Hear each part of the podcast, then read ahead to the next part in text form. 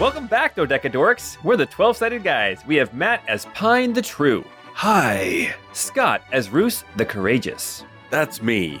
Jordan as Ebby the Compassionate, Salutations? Sabrina as Nari the Eloquent, Hey there. and me, Paul, the Incredibly Fortunate.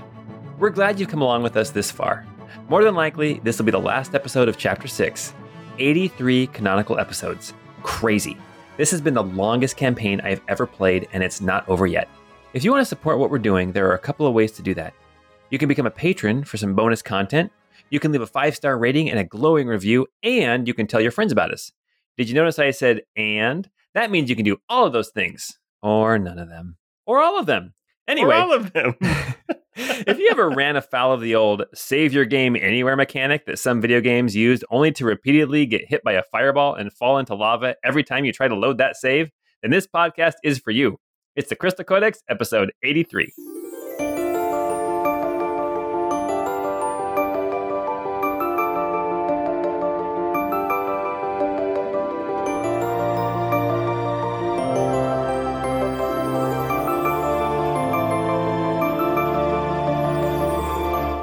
Curse you, Lagoon. I wasn't sure if you did it or not. That was Oh, that totally my save file. I know it was your save game. It was so frustrating. You were jumping over a lava pit, and there's a fireball like an inch from you, and you saved it. And then every time you try to load the game, the fireball would hit you, and you'd fall in the lava and die. Yeah, Ah. it was in the air, so I couldn't change my trajectory or anything. Ugh. Yeah. Oh, Never save your game while jumping. Anyway, welcome back to Pavantis, deep in the bowels of an ancient imperial facility built over the top of an ancient Alelian facility. One There's was act- aliens in this thing? Are we in a spaceship? Aliens, man. anyway, um, last time we were together, Nari and the boys, with their ally Sydney, managed to defeat a failed experiment of the scavengers that, uh, well, it took Ebby out of commission for the whole fight. It knocked Pine unconscious, and it really wreaked some havoc. But thanks to some big hits, some spell slots being used, and just some good play, we ended up taking out the failed experiment and then descending deeper down past the Imperial facility and into the ancient laboratory. As the players went into this ancient ark, as they called it, Ebby started to recognize certain things. He went down to an office that was down at the end of the hall and he started recognizing some of the, you know, the destroyed and old and ancient, falling apart furniture, a painting.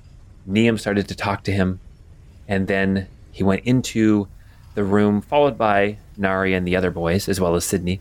And then Ebby decided, hey, what, what better time than now to get naked?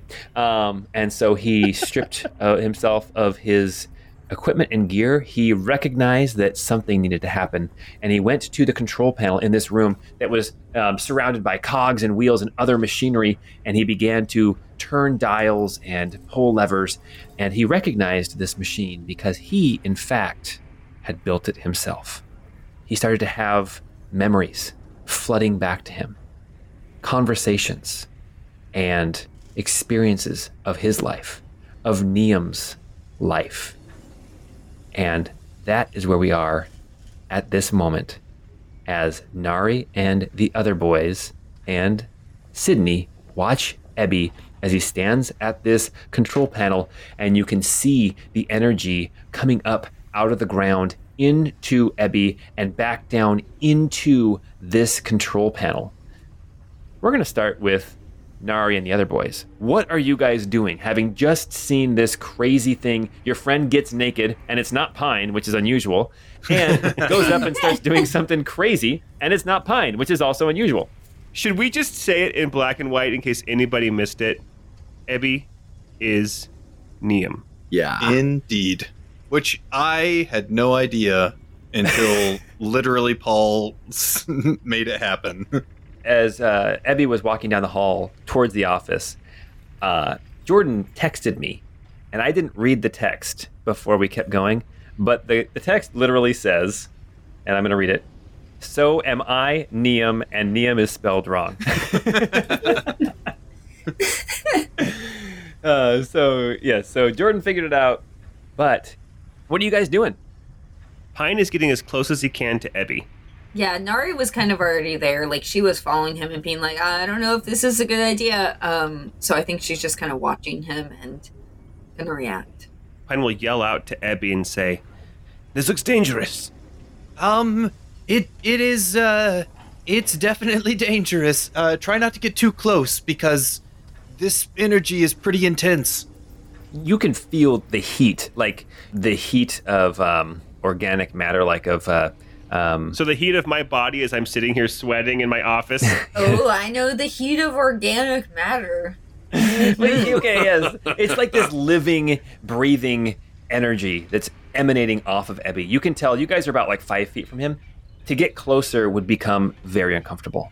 You can hear the the contraption still spinning, but um, I want uh, perception checks for everybody. But what's Roos doing? Roos is a little upset. Uh, the last words he heard Ebby say were a goodbye without really any explanation. And so Roos really doesn't want Ebby to be doing what he's doing, but he also trusts him. So he's watching and just waiting to see if there's any way he can help. How does it feel to be the one watching? Ooh. It's it's new. Roos is not uh, he's not typically the watcher. he has a close friendship with Ebby, and he doesn't want to intervene in something that's important to him, but he also doesn't want to lose a friend. And it sounded like he's about to lose a friend. Okay, perception checks all around. Pine rolled a 23. Nari rolled a 28. Roos got a 24. As you are watching Ebby, you see that he is becoming a conduit for the energy of the Lord of green and growing things. He is literally taking the energy of life of Pavantis and he is pulling it out of the ground and putting it into this machine. And you hear the the wheels and cogs start to speed up. You can hear the hum get higher. You can hear these machines starting to kick into overdrive. Ebby, why don't you tell us what you're doing? So, Ebby is um, continuing to kind of work feverishly and channel this energy. He's muttering to himself, kind of a, a mix of kind of common language and allele. And in the background, Amarok is kind of flying right now um, in the middle of the room and watching Ebby, but also is kind of agitated. So he's looking at Ebby and then zipping off to the side and kind of doing a little loop and then coming back and then looking at Ebby. And Amarok yells out and says, Arun Shea, be careful. That energy is is immense if you're not careful.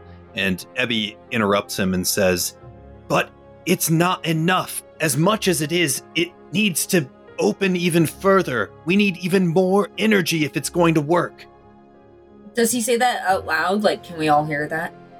Uh, that that's all I think out loud and able to be heard. And um, with that, Ebby says, "Ah, "I'm I'm sorry. I I'm sorry for what must be done." And Ebby just fully opens the conduit. The green energy that's flowing up through the floor and through him bursts into a type of green flame. Uh, a wave of heat just kind of shoots off of him as he just fully opens the conduit at this point. Amarok is uh, kind of zipping around furiously, and you know everybody can hear him as he's like, "No, Arun Shea, the price will be too high." I want Nari and Pine to both make Constitution saves. You can add four because you're within 10 feet of me. Alright, with that four, Nari got a 28. And Pine got a 19. And she's also gonna say, like, Ebby, stop! No! And Pine will say, Do you need some of my power as well? Okay, well, way to one up and be more supportive than me. Well, I have spell slots. So, as you guys are struggling to stay close because the heat is immense, you both make your constitution saves. You're both able to stand there. I rolled a d8 for how much fire damage you were going to take. Um, you both made your saves, so you take half of one, which is zero. You don't take any damage, but you can tell that the heat coming off of Ebby is immense, is insane. Ebby Ebby growls and pushes down harder, and the flame gets even greater, and you hear him kind of growl out, "The sleepers must awaken!" as it starts to reach a white hot level of heat. Roos is going to go and step in there, put his hand on his shoulder. On his burning shoulder? Yep. Nice. Make a constitution save. And he's going to, um, probably going to get a lot of damage here, but he's going to do um, Ancestral Guidance. And so if there's any skill check that Abby has to make as a part of this, he gets to add a d4 to it. Oh, that's awesome. Um, you end up taking, you made your constitution save with a 15, and you end up taking one damage halved to zero as well. My d8s are terrible today, I'm guys. so happy to hear that. And Roos just says, I'm here for you, buddy, but I don't want to lose you.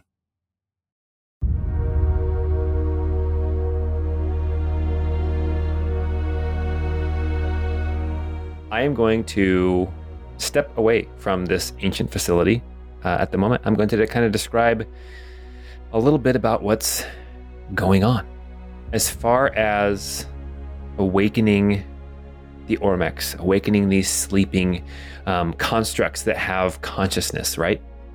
Um, we've described it in the past that energy is not uh, enough. Otherwise, the Empire would have been able to wake them up with, with their techniques. That something has to flip a switch, but they have to have energy.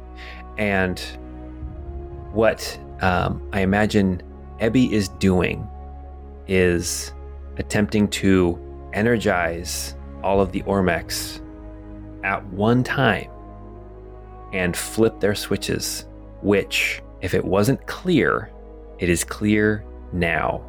To flip the switch, to flip that breaker, it takes life energy.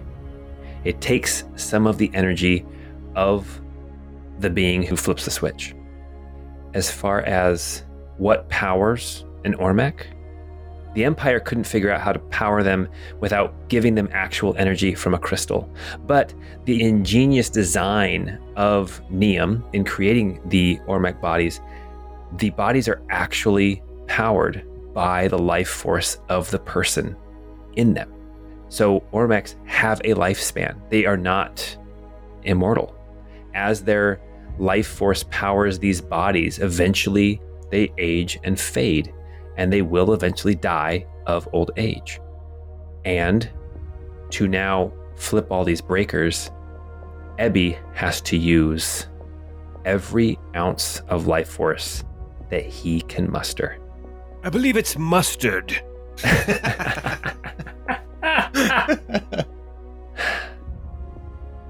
Ebby, as you stand at this console, as you are burning every ounce of life that you can find, including your own, what happens? So Ebby fully succumbs to this flow of energy and essentially it fills up and muscles its way through the crystalline matrix throughout the facility and even throughout a large chunk of Pavantis itself. And the energy from that literally bursts around him. His limbs are literally separated from his body. His form goes flying back into the middle of the room.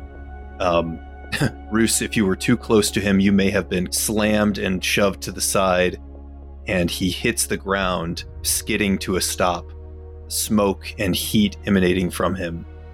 Amarok is immediately there and draws close and says, Aralt Kumosha, the service that you have rendered has been good. May you rest now amidst all of this that you have accomplished. and Amarok begins to evaporate and fade.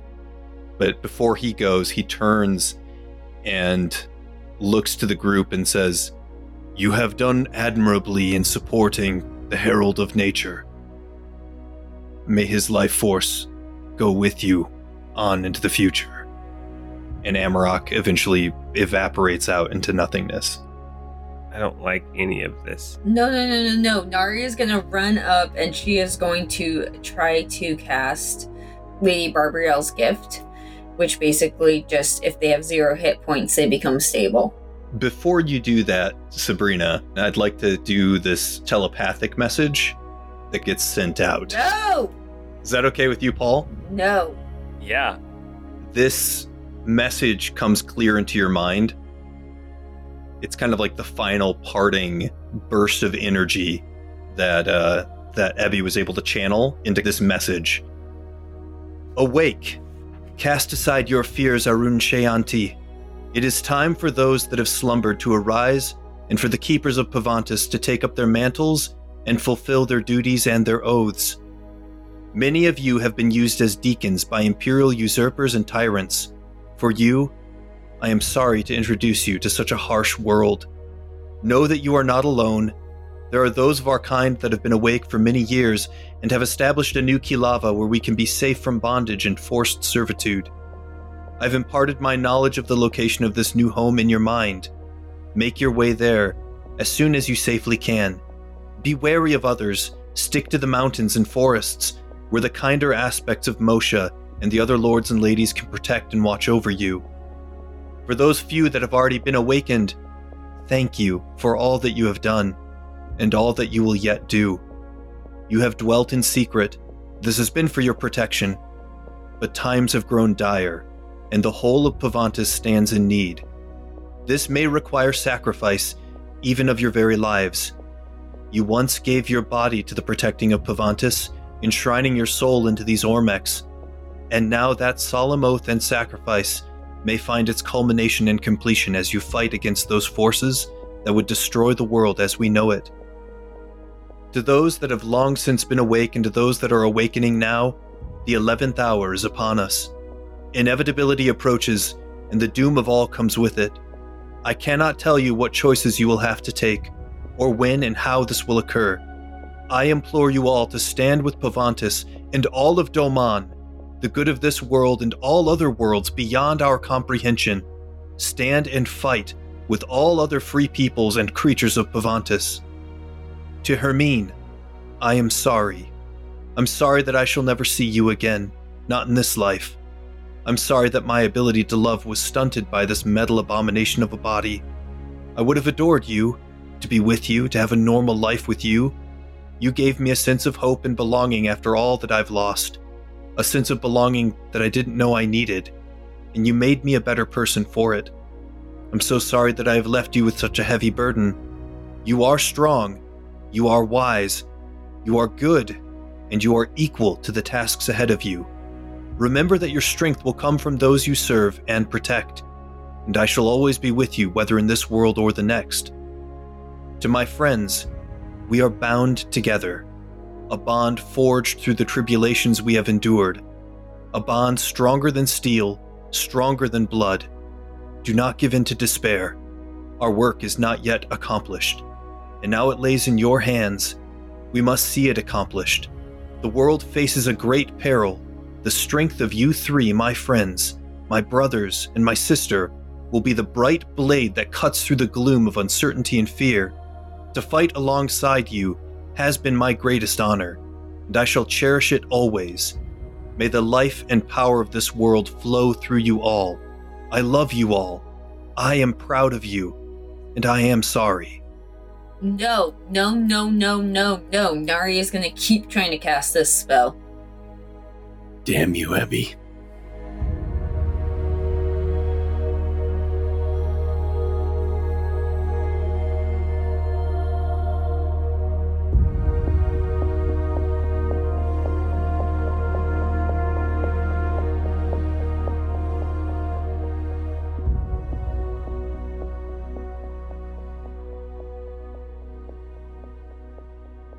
As you are leaning over Ebby's smoking, damaged body. Um, we are going to again step away. No. After hearing that, though, Pine will stand with his head down and do the Menorese salute. Okay. We are going to step away and up and up and up and up into the sky, looking down upon Pavantis as we look down on this area around the city of Calta. You can kind of see Calta a little off to the east. You can see the mountains straight down where this facility is. You can see forests to the south and off to the east. Um, and even a little bit to the north, you can see over the tops of the mountains to the forests and the lands of Dolene. And up and up and up it goes. Suddenly, from the point of this facility, as Ebby drew the power from Lord Moshe himself, we see these huge, mile thick, long lines of what can only be described as desolation. As Ebby sucked the energy, the very natural energy out of Pavantis to waken all of these Ormex, it had to come from somewhere. And these lines, these ley lines of energy that branch off north, south, east, and west, and then again on a 45 degree angle to the northwest, the southwest, the northeast, and the southeast. These lines stretch straight as an arrow all the way across Pavantis. And from this point at this facility, in all eight of those directions, a mile wide line of destruction where nothing is growing. Grass has blackened, trees crumble and turn to dust. And again, the party has managed to change the face of Pavantis. For the better. it's not as bad as the shattering, I'll tell you that much. Oh, Uh, but the energy had to come from somewhere. That does look awfully close to Tabery, but that's not my concern right now. I mean, looking at the map, there's a there's a city up in the far north that we'll probably never go to that is right on that line. That sounds like not our problem. just remember, just remember that these um, lines are a mile wide, and so they're not to scale on the map that I just showed you. We join back down uh, in this ancient facility. Nari, Roos, Pine, and Sydney looking over the body of their downed companion. As Nari is casting a spell, Pine is saluting one of his oldest friends. Roos, I imagine. I imagine Roos is kind of at a loss. Roos is sat down and he's he's quietly crying. As you are sitting around Ebby's body, you begin to feel a rumble, a shaking, and it grows. It's not like the earth is shaking, it's almost like something is moving underneath you. I don't know how to describe this correctly because it's not a voice you hear, but you know deep in the pit of your soul that somebody is angry. And the message that is conveyed to you is oh, I want to make sure it sounds cool, but I didn't write it out. Make it a limerick. Guaranteed The coolness coolest. instantly.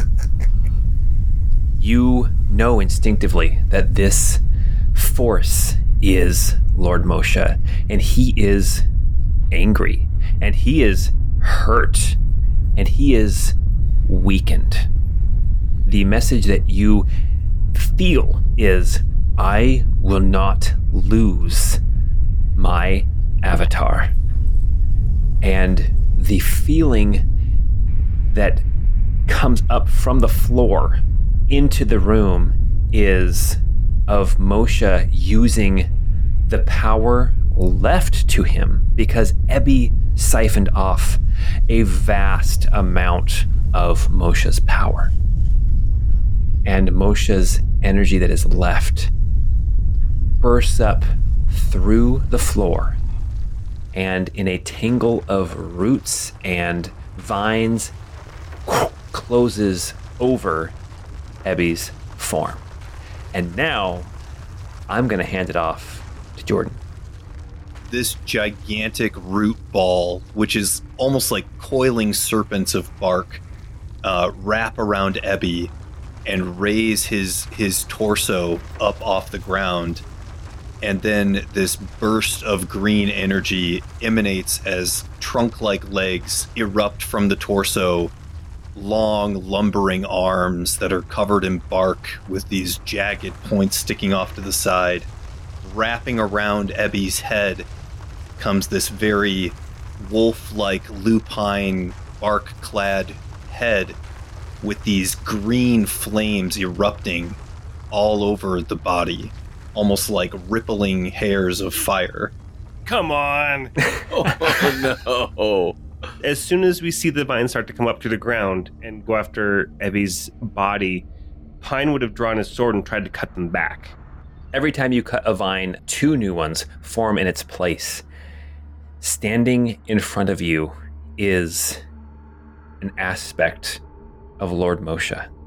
And yet, still in that form, they can still see some of Ebby in this, can't they? Yeah, there is the green glow that emanates a little bit from some of the creases within the bark for this creature. They have the same emerald deep green glow that Ebby's eyes had while he was awake, and even a part of his torso in the chest and underbelly of this monstrosity, this like lumbering treant werewolf thing.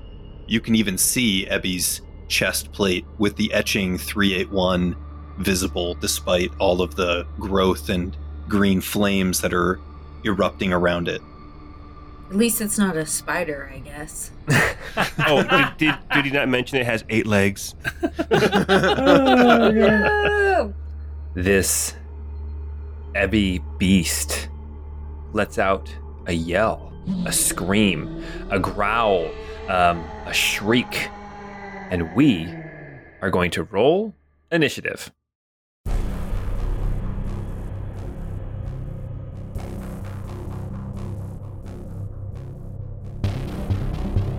Oh, sh- And we have to fight the Ebbeast. The Ebbies. That's a good one. Roos got a 10 initiative. I got an 18. Pine got a 23. and the avatar beast of Lord Moshe got a an eight. Okay. Everybody's got their initiative in, and it is now combat deep here in this ancient facility, this sanctuary. Technically, this part is the sanctuary, and then the part over to the east, that room full of, well, you haven't been down there, but it was full of Ormex at one point. Uh, the Ark, but we have the Ebeast, and we have Nari and the other boys, as well as Sydney. And it is Pine's turn, and guess what? I get to pretty much just sit back. Are we fighting Jordan? Yeah. Jeez. Okay. Um, and based on everything that's happened so far, pretty sure that this new entity is antagonistic. Why don't you make an insight check? I'm so great at those. That's a 12. I mean, it seems aggressive.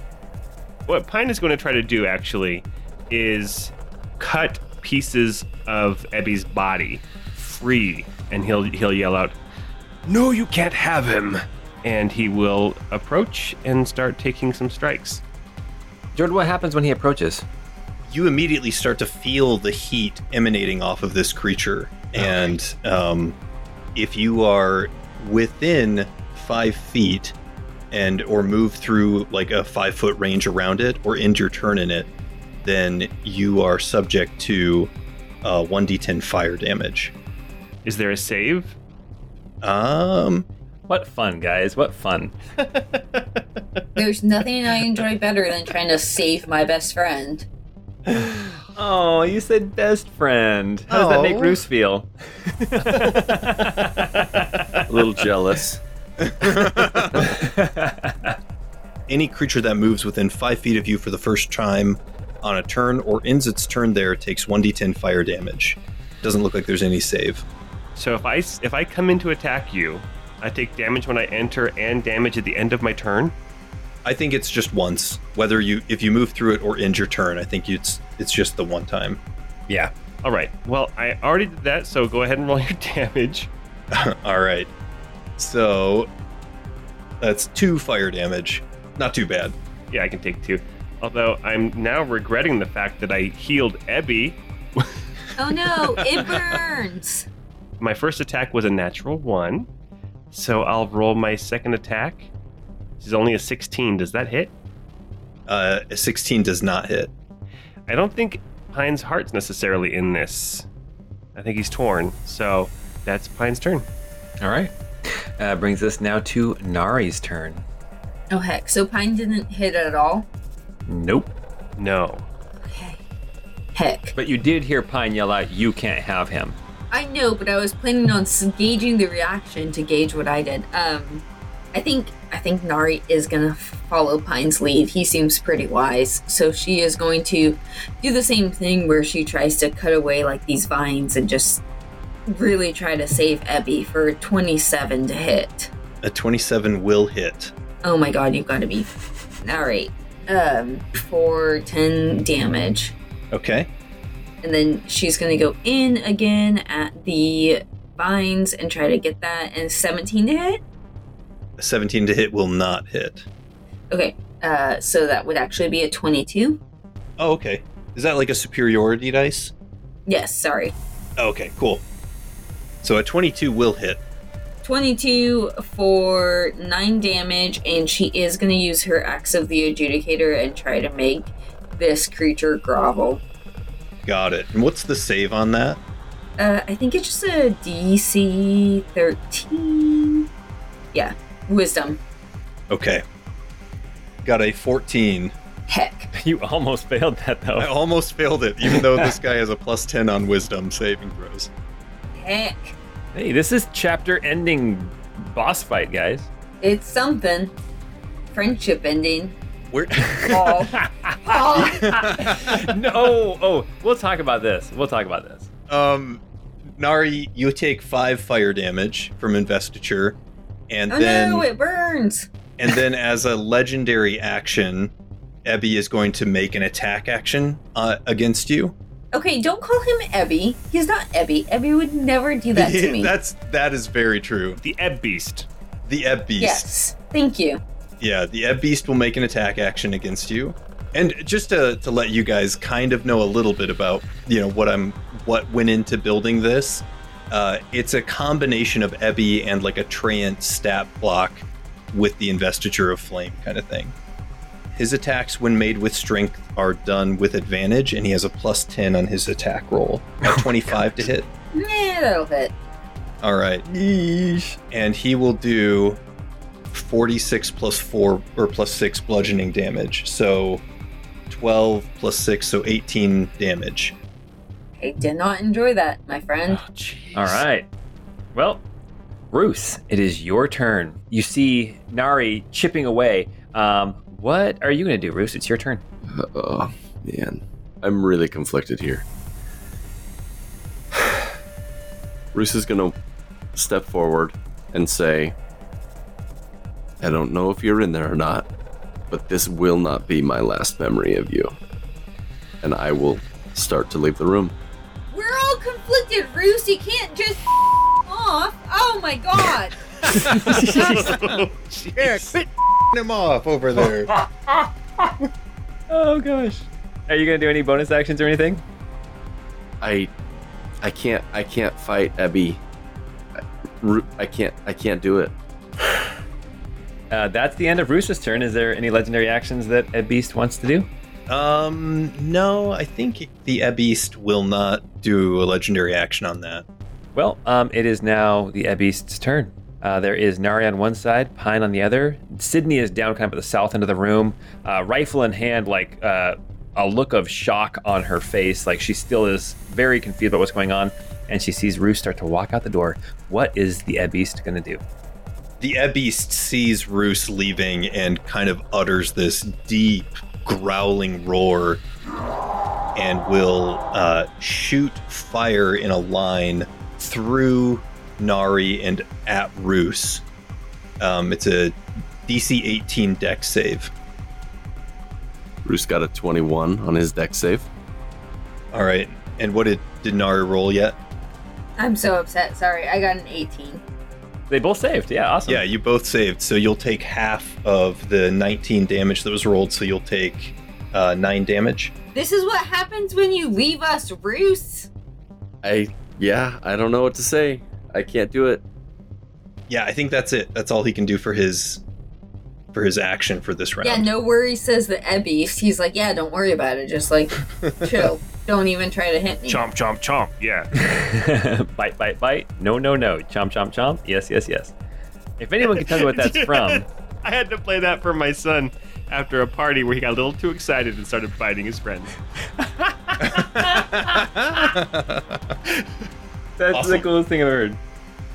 It is now uh, on to uh, the only character that I get to control. It is Sydney's turn, and she is going to move towards the exit with Roos, but she's got her rifle up, and she's going to take two shots at the Ebeast. Um, and she gets, looks like her highest roll is a 16. Is that going to hit? No, that won't hit. Okay, two shots go wide. Yeah, she calls out to Roos. She says, "Oh, "What's going on? What what happened?" And we're back up to the top of the initiative with Pine. Uh, I think I've got a lair action, don't I? It's on 20. Yeah, Pine goes at 23. So you go so your lair action goes at 20. Yeah. Okay, cool. Yep. To the east, there is a door called the Ark that is still closed, right? Technically it's open. I didn't make that map because it's really just I mean, you can see into it a little ways. It looks like a very vast open room held, you know, the ceiling's held up with pillars and things. You can see um, these tables with like glass domes over them, but the glass domes are all open and the tables, the, you know, the, uh, the gurneys or whatever, they are all empty. Oh, there's no. Okay. And Pine will yell out to Roos and will say, This creature is not Ebby. This creature has Ebby. And he'll strike two more times. First attack is only a 16, second attack is only a 10. Oh no. And that's um, Pine's turn. All right, and Pine, you take seven fire damage. Okay. Nari, it's your turn. Oh yeah, lair action. Yeah.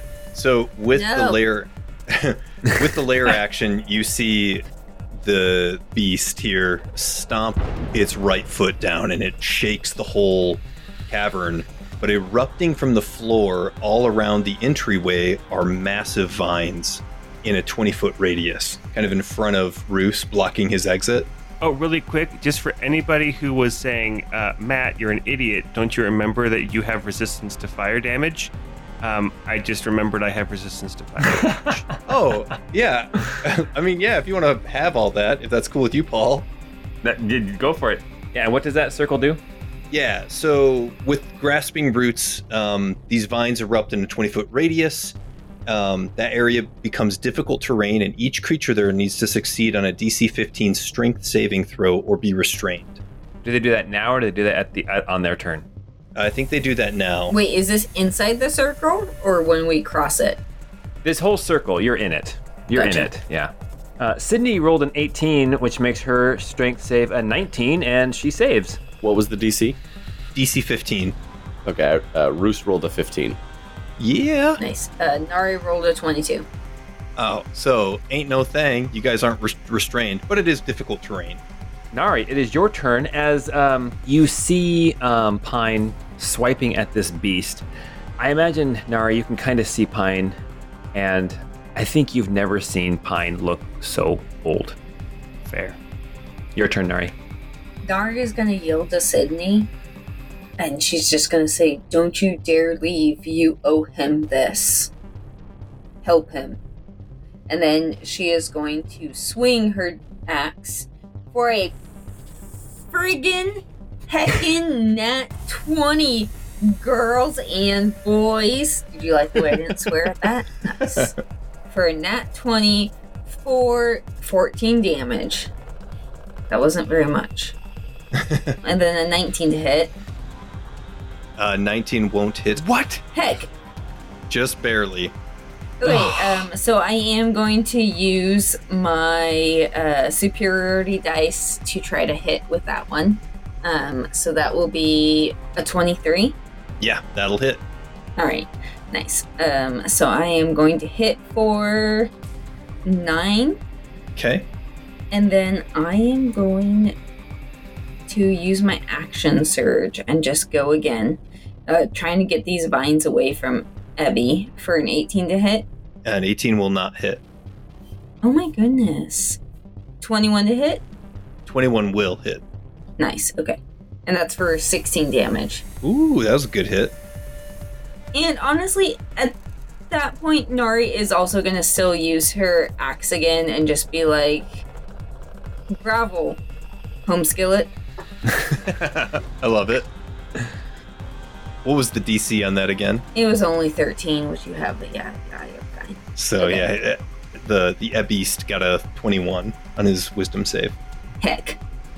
Um, with that, he's actually going to use a legendary action, and will actually use two legendary actions. Those reset at the beginning of the round, right? Yes. Yeah. Okay. He'll, he'll burn two of his legendary actions and shoot another spout of fire towards Nari and Roos. So that's a um, DC 18 Dex save. Roos rolled a 17, but he's going to use his Ring of Evasion to turn that to a success. Uh, Nari rolled a 4, and she is just gonna roll with it because I don't think there's anything I can do at this point. Nice. So it's 24 damage. Uh, don't forget, Nari, you have Stone's Endurance too. That's that. I was actually just thinking about that. I think I am going to use Stone's Endurance just to kind of try to uh, mitigate that. It's weird watching this and not being the bad guy and being like, oh, now I can actually like say things to the players instead of just trying to kill them. At this point, you're basically a PC with Sydney. Basically. So I did save myself 13 points. So I'm gonna take um, 11 damage. All right, Roos, that is your turn. All right. Roos will look past the Beast to Mr. Pine and say, I still can't help but see our friend in there. I won't leave you, but I still will not strike him. And I will cast Refracted Visage, and Roos will say, Squire, let's make it tough for him to hit me. And Roos will stand right next to Ebby. He'll walk to the north side so that he's not lined up with Nari anymore. And he'll just hold his hand out so it'll look like there's four Rooses standing just north of the Ebb Beast. And all four of them are going to try and hug the beast. Oh. Does it work? Is he our pet now? And then bonus action, I'm going to have uh, Gigi heal me just a little. and it was just a little. It was four. nice. All right. Are you guys? You're you're hugging the Ebeast like, not trying to restrain. You're just hugging like out of love. Yep. That is adorable. um, and I, I don't know if you caught it. Um, did I did I give you your investiture of flame damage? Yeah. Yep. I got nine. Yeah. Okay. All right. Cool. Okay, Ebeast. Yeah. Back to the Ebeast. Um, Ebeast has a couple of attacks that he's going to make, and I will roll um a six-sided dice to determine which of you three those are going to be at. So a one and two will be Nari, three, four, Roos, five, six will be Pine. So a one, so Nari for the first attack. Classic. Next attack will be Pine. Okay. There's four of me. You could have rolled a six set of dice and had one Nari and six Pine, and it still would have been. That's so funny. so the first attack coming to uh to you Nari is a 27 to hit Yep, that hits. Love that. and that will be 17 damage Ouch. and then at Pine it'll be a 26 to hit Definitely hits. 18 damage Okay. How's Nari looking? You know, she's been better. Okay. Like, if one were to say they had 100 hit points, she would be at about 20. oh my gosh. Okay. Oh my gosh. Real quick, hey, uh, before we move on, I'm going to send Jordan a message. Hold on for a second. Yeah, yeah. Illusion! Why you holding back, bro?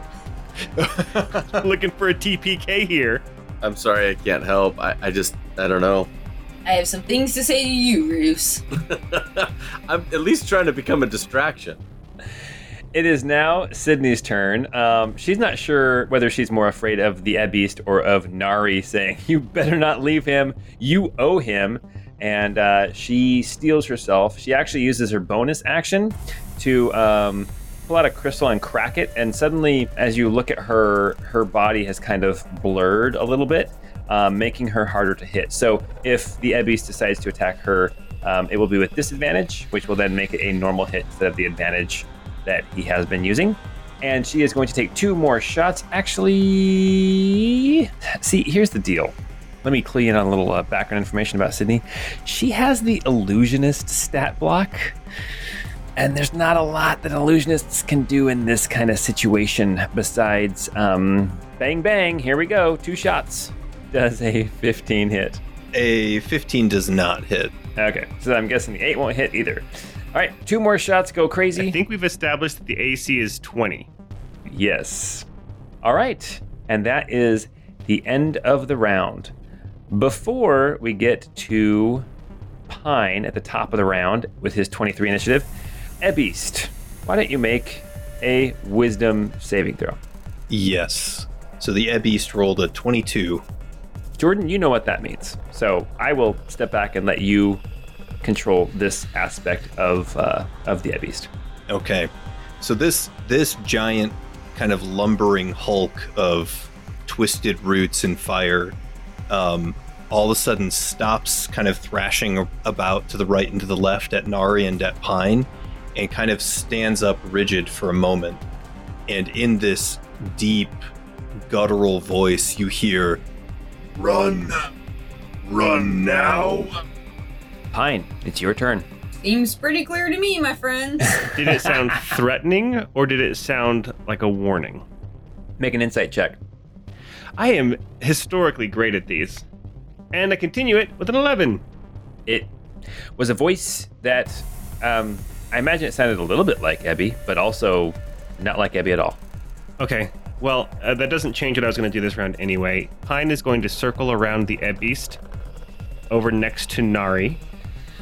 Uh, I go into the the difficult terrain. Make a strength save. I have to make a strength save d- by entering it. Yeah. This is this a lair action? Yeah, it's a lair action. It says that it, it disappears at, at initiative 20. Okay. But it would still halt your progress if you do get bound up in it. I think it's just difficult terrain is kind of what I Oh, think okay. it I think it would be at least moving through it. Okay. So then I will. I have enough movement with difficult terrain to get to Nari, and I- I'm going to say, Nari, I'm sorry. This is all I have to give, and I'm going to give my last five points of commander's morale to Nari.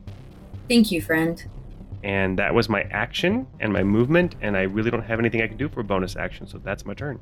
Field Marshal, sir, we ask your aid.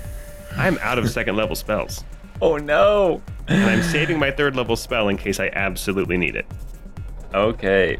Well, then we reach initiative 20, and the lair action, uh, the circle of graspingness disappears. Oh wait, I need I need my investiture of flame. Oh, oh yeah. Give it to me, Daddy. Oh Yeah. Oh man, you asked for that one. 10 fire damage. I never rolled this well when I was just a normal PC. I don't know what's going on, oh, man. Oh my gosh. Okay, that's five. I take the five damage because I'm resistant. Nice. Okay. Okay. Nari, your turn. All right, Nari is going to glance at Pine and say, I think Ebby is telling us to get out of here. Um, and then she is going to book it. Sorry, was there supposed to be another lair action at, at 20? Um, yeah. I would do this. The roots that comprise his body kind of get sucked down into the dirt and in the floor, and he disappears and then immediately reappears, um, dropping from the ceiling over here. So he moved from the center of the room down to the to the uh, southeast corner of the room. Yes. I got a question. Can I have everybody make perception checks besides Ebby? Yes, you can. Pine rolled a 17. Roos got a 28. Nari rolled a 23. Jordan, remember you said that when he stood up and spoke, does he still look like he's standing up straight or has he turned back more to the beast form? I'm gonna say that he is not fully down because it's like when when he is in his beast form, it's like his his arms are almost like dragging knuckles on the ground. Um, so he is beginning to hunch back over, but he's not back in his previous like on the attack mode, if you will. Okay. You all noticed that with your good perception checks. Okay, um, Nari, what are you gonna do? I I think I'm still gonna like do the same thing. I'm gonna touch Pine on the shoulder and say, "I- think I think it's Ebby, and he told us to get out of here. And then she is going to take a few steps back, not completely out of like the range, but um, just enough that she's like in the hallway. Um, and she's going to shout towards what is the foxy? I just keep thinking of her as hot foxy baby. Sydney. All right. Um, Dun, dun, dun, dun, dun, dun.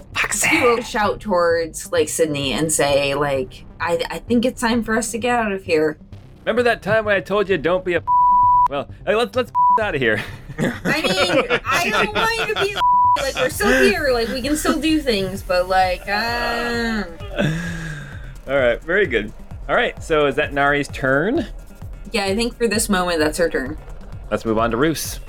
Roos doesn't want Sydney to get hurt, so he's going to move and stand next to Mr. Pine.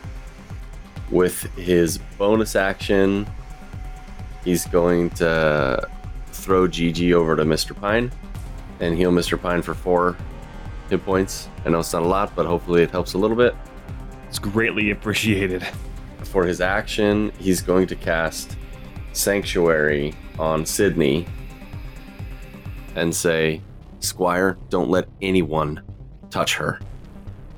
And he's going to stand, he's standing not in front of Sydney, but a little closer to Ebby than Sydney is, to hopefully on the Ebby's next turn that it wouldn't come for Sydney, it would instead come for Roos. All right, dude, you don't get to like move in on my girl. Like, can you please back off a little bit? this has nothing to do with with that. I just I can't I can't let Ebby hurt anyone. Well, what does the Beast do? It is it is your turn, Jordan. All right. Uh, the Ebeast starts to kind of glow this greenish glow underneath some of the rippling fire. And you again hear kind of the guttural voice say, Run, my friends, run. and uh, Ebby will cast his healing wave on himself primarily. Classic Uh. Ebby just touching himself. That's what, that's what I do. No one last sexy unicorn before Ebby's gone. Ebby is not gone, my friend. Ah, so funny. So he heals himself for 29 hit points. And to Dr. Sydney, Roos, and Pine, 8 healing. This is the first time I've had a big bad heal me. yeah, so this this blast of healing energy, you see the roots like squirm and then grow rapidly around kind of healing areas that had been chipped or hacked away by by blades. So are you Um, saying that you touched yourself and there was a big blast of healing? It was it was clear on this? wild. it was wonderful. You, you guys hear on the wind, just like, just faintly, always I wanna be with you. Very quiet. Make with you. All right, that Oh, is the perfect. Beast's turn, and now Yes. it is time for Doctor Sydney. Um, feeling extra protected now, she looks at you guys and she says, I, I suggest we follow his advice. And she backs up out of the hallway.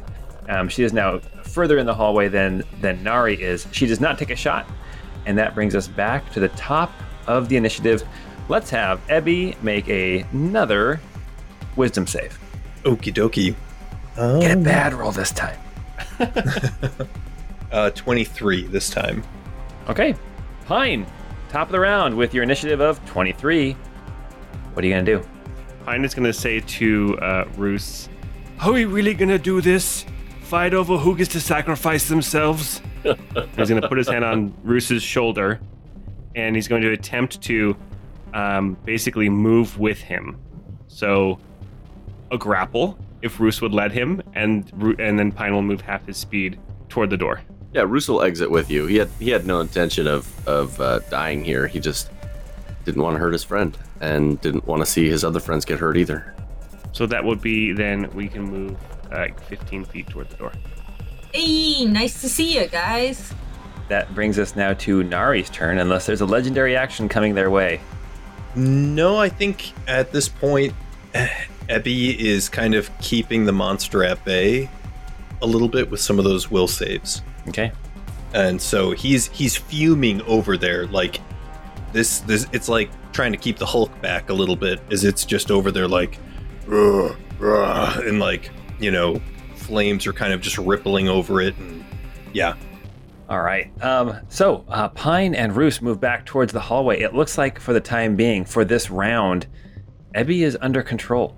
Under control is the wrong word. Maybe, maybe restrained. The beast is restrained by Ebby. So at this point, you guys all have a free round to do what you're gonna do. Pine and Roos just moved back. Nari, it's your turn. Um, so Nari is gonna do her best to like just try to look at the beast and try to figure out how she can help. Like I don't know if that's a perception or like insight or what, but like she's just gonna try to figure out a way to save him from this. Insight or investigation, I would say. Okay, I'm gonna do insight, and that is a 21. Uh, with a 21, Jordan, what does she see? Should see everything, buddy.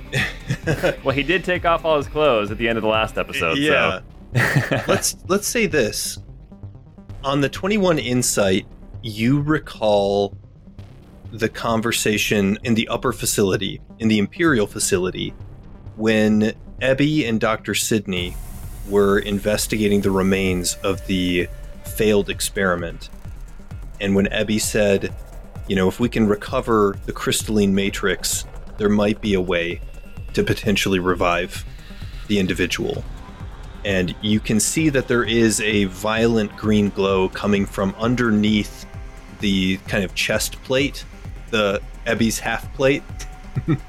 Um, yes, half plate. Hashtag half plate. half plate.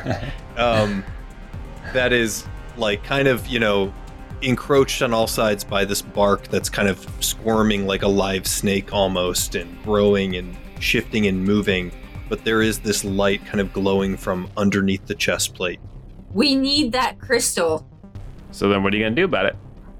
Um, I, I mean, I think, heck, I don't know. I think Nari is going to shout that. She's going to say, "We need that crystal," and she is going to run up to Ebby, and she is going to try to get that crystal out with her axe, even if she's not feeling super great. And so that's a twenty-one to hit That'll hit.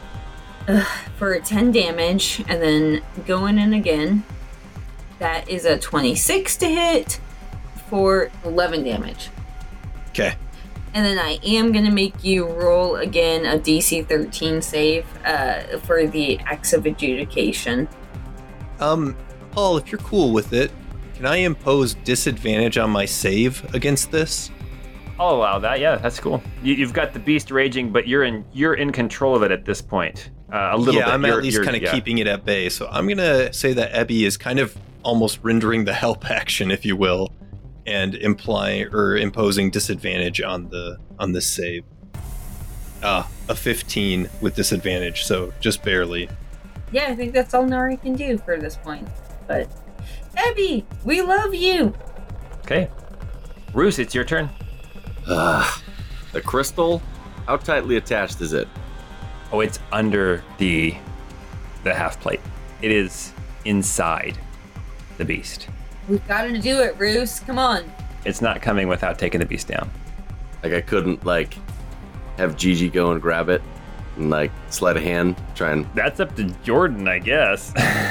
I would say probably not. It, it's between the fire and everything else. I think it's just way too. It'd be too dif- difficult for Gigi to pull off. Bruce, it's us. It's us. would Roos be able to reach his hand in there? Like even taking damage? Uh, I think you'd probably would have to do enough damage um, to kind of hack away the the bark. And so, if Paul's cool with it, maybe I'll say that like, if if you get to the point where you've done half of the Ebb Beast's hit points, then we could say that there might be a chance to like use sleight of hand Okay. and uh, and try to make that happen. and just remember, the Ebb Beast did just heal himself for like 29 hit points. Yeah. Are you heckin' kidding me? I'm so Right. dead. Bruce is gonna look over at Mr. Pine and say, I'm not leaving without my friend's soul. And he's gonna run back up, pull his dagger out. That does non lethal, just reminding everybody. and take a strike. For a 26 to hit, LMAFO, like we can do anything lethal at this point. Twenty six does hit. This will do 9 radiant, 11 precision for 20 damage. Ooh, hitting like a dump truck. Then, oh man, I will come with my offhand for a 22 to hit, Oh yeah, that hits. and then six psychic damage. Then what's the investiture of flame that I take there? So, and I forgot to do this also for Nari. Um, so I'll roll it once, and if it's cool with you, Paul, we'll just say that they take whatever this comes out as. Fine by me. Roll low. Uh, six six fire damage. Okay. And that is Bruce's turn. Uh, the Ebb Beast. You have been taking damage, Ebb Beast, just so you know. So at the end of this round, when you make your wisdom save, it is going to be with disadvantage. Got it. The beast will be taking more control. Yeah. So the Ebb Beast is. Uh, There's still four Rooses. Yeah. perfect. Um, I think Ebby still has enough control that the Ebb Beast is just going to hold its action. It's just not going to do anything on this turn. It's just heaving and like breathing heavily and just kind of restrained in the corner for the time being. All right, and now it is Sydney's turn then. She moves forward, sees you guys are attacking again, kind of hears you guys yelling about getting that crystal, getting the getting the crystalline matrix, and she's going to take two shots to try to help you out. And does she gets a 20. Does a 20 A, hit? tw- a 20 hits. Oh, here we go. And she deals. Oh my gosh. she just dealt maximum damage. 2d10. She rolled two 10s for 20 damage.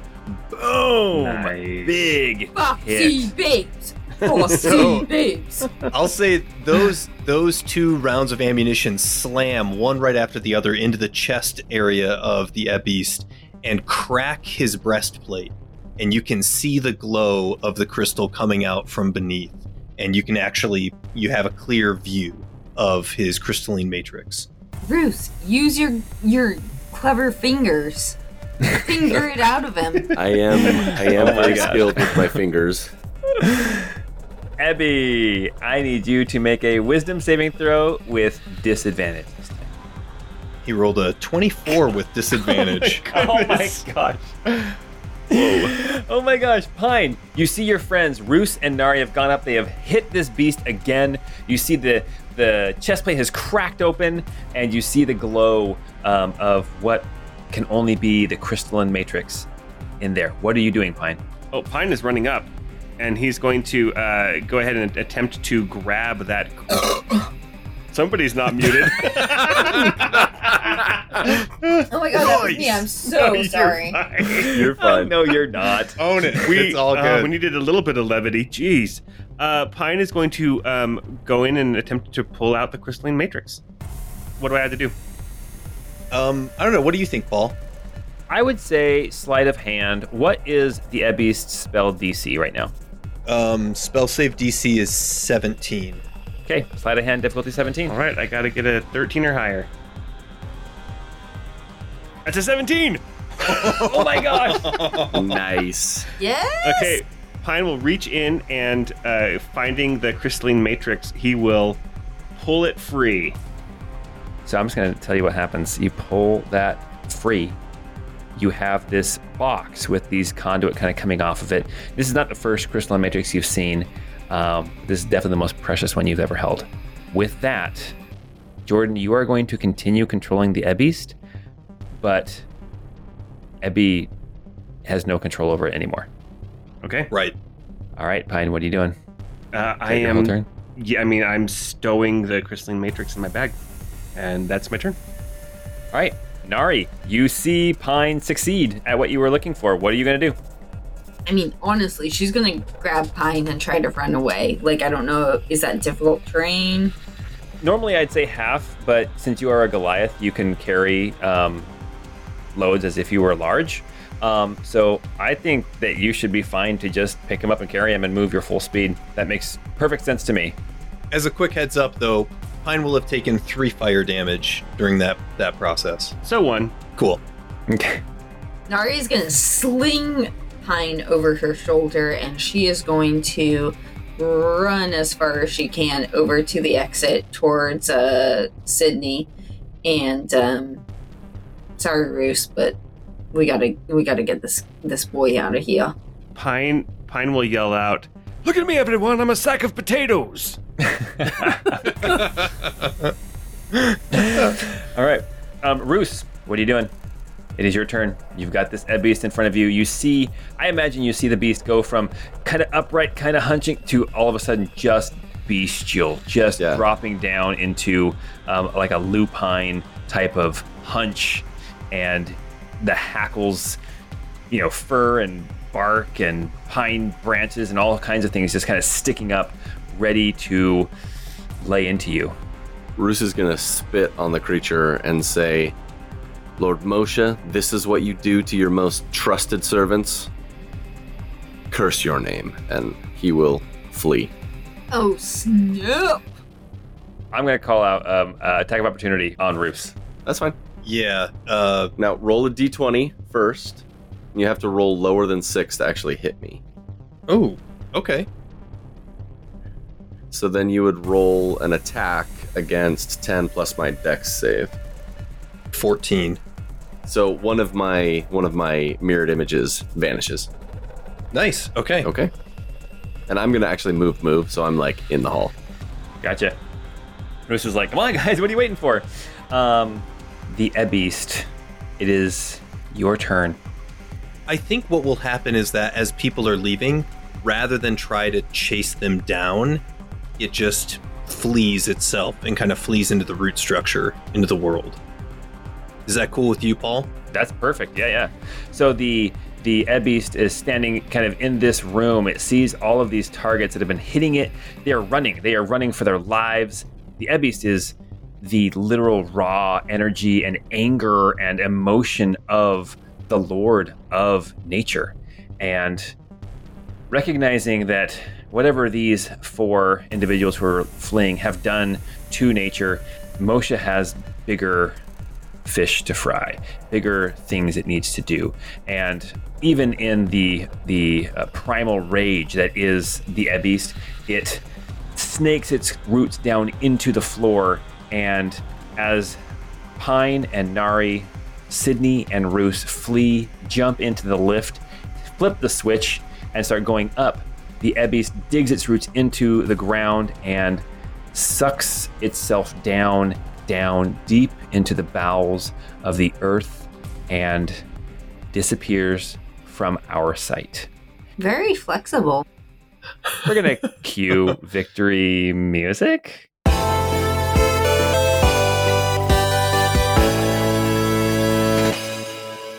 Nah, I don't think I don't think we deserve a victory music on this one. Oof. Uh, actually, I do have a question about when we got on the lift.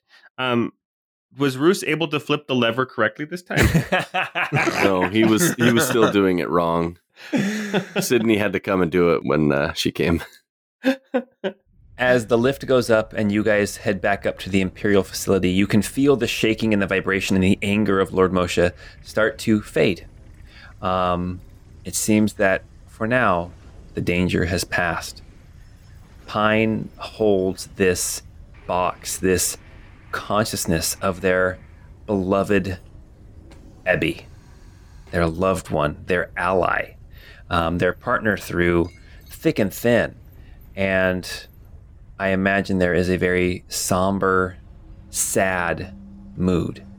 But what Nari and the boys don't necessarily realize is that Ebby was successful.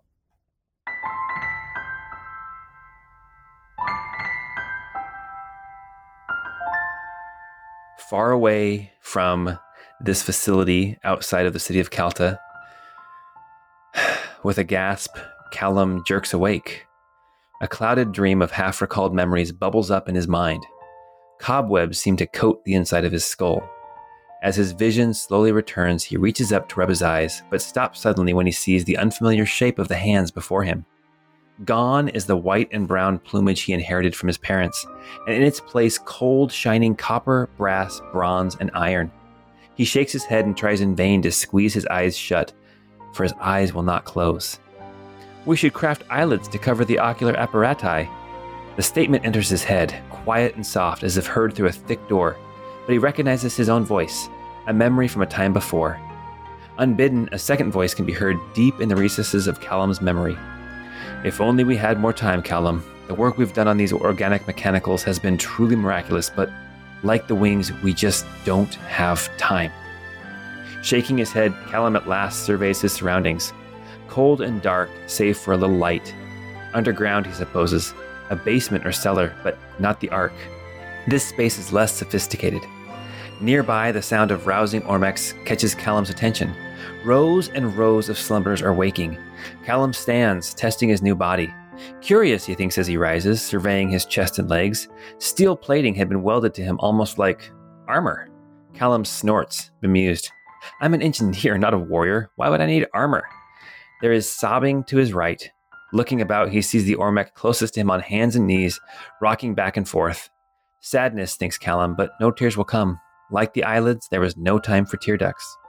Further on to his left, an Ormec hunches over, retching as he attempts to vomit. No time for gastrointestinal systems either. Callum knew going into this that some would have an easier time than others acclimatizing to these new bodies. He's just happy to be one of the lucky ones that won't take hours or days to stabilize. Suddenly, and unbidden, a voice, booming, echoing, yet soft and whisper quiet at the same time, resonates through Callum's cranial vault. Awake! Cast aside your fears, Arun Shayanti.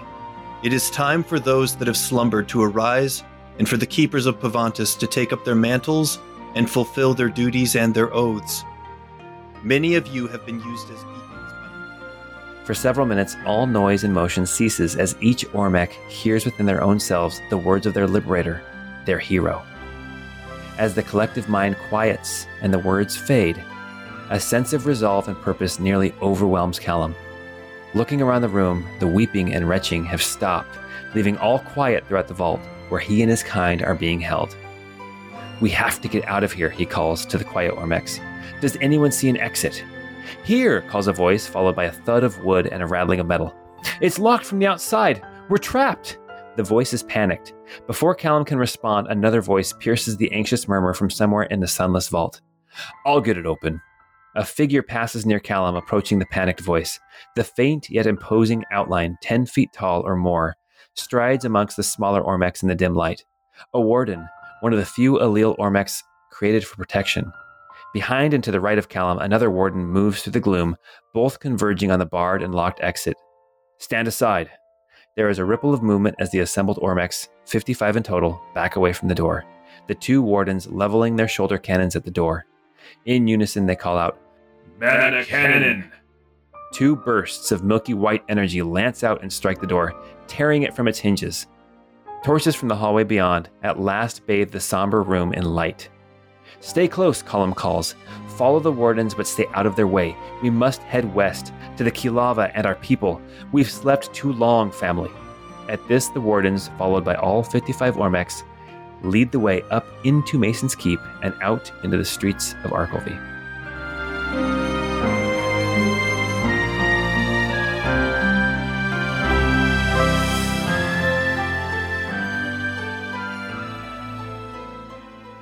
Hey guys, thank you for playing chapter six has ended on a high note. I n- no, that's not high. Saying high in a higher pitch doesn't make it a high note. Not, not, not the kind of high note you're looking for. All right. Well, real quick before we close out this episode, I just wanted to talk with our listeners about this. Um, for anyone out there saying, wow, Paul is such a jerk, what did he do to Ebby? Me, Sabrina, me. um, Jordan actually contacted me, and um, this is something that we talked about together. This was this was mostly Jordan's idea, um, a grand and fitting moment in the campaign uh, for Ebby, and I I thought it was great. I thought it was fantastic. You know, when it comes to uh, one of the best parts about Dungeons and Dragons and, you know, doing these things with friends is the element of storytelling. And as Ebby as a character began to kind of progress and as, you know, the storyline with him began to evolve, it just seemed to make sense that there would probably be some moment where he might need to sacrifice himself.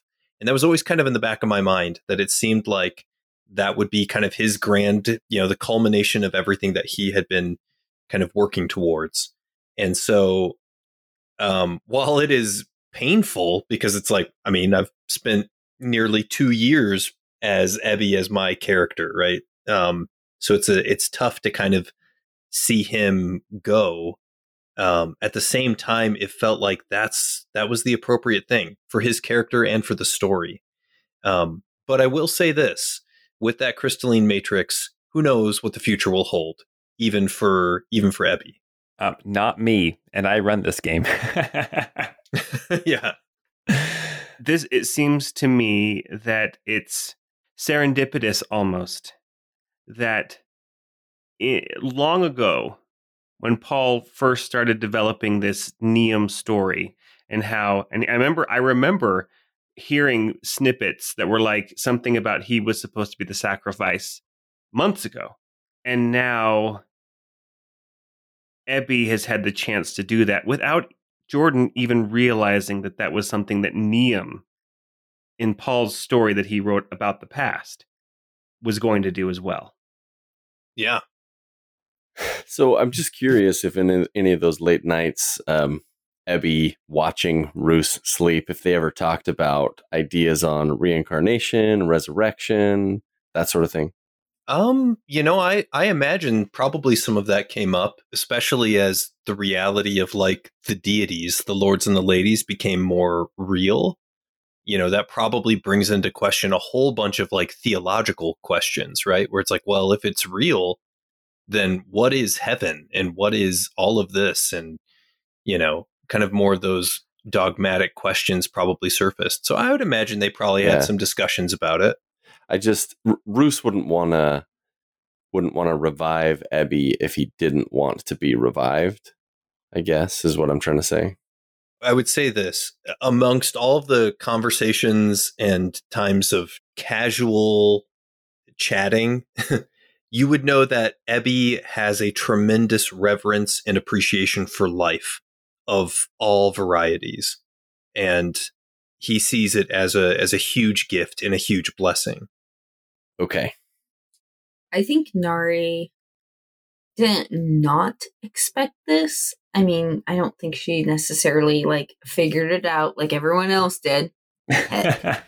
Um, but she didn't not expect this from Ebby. Um, I think she's more concerned about him and like where he's going to be because she she feels like we need we need him as part of our group and I think she's more concerned about the future and more concerned about getting him back into his own body, his own existence.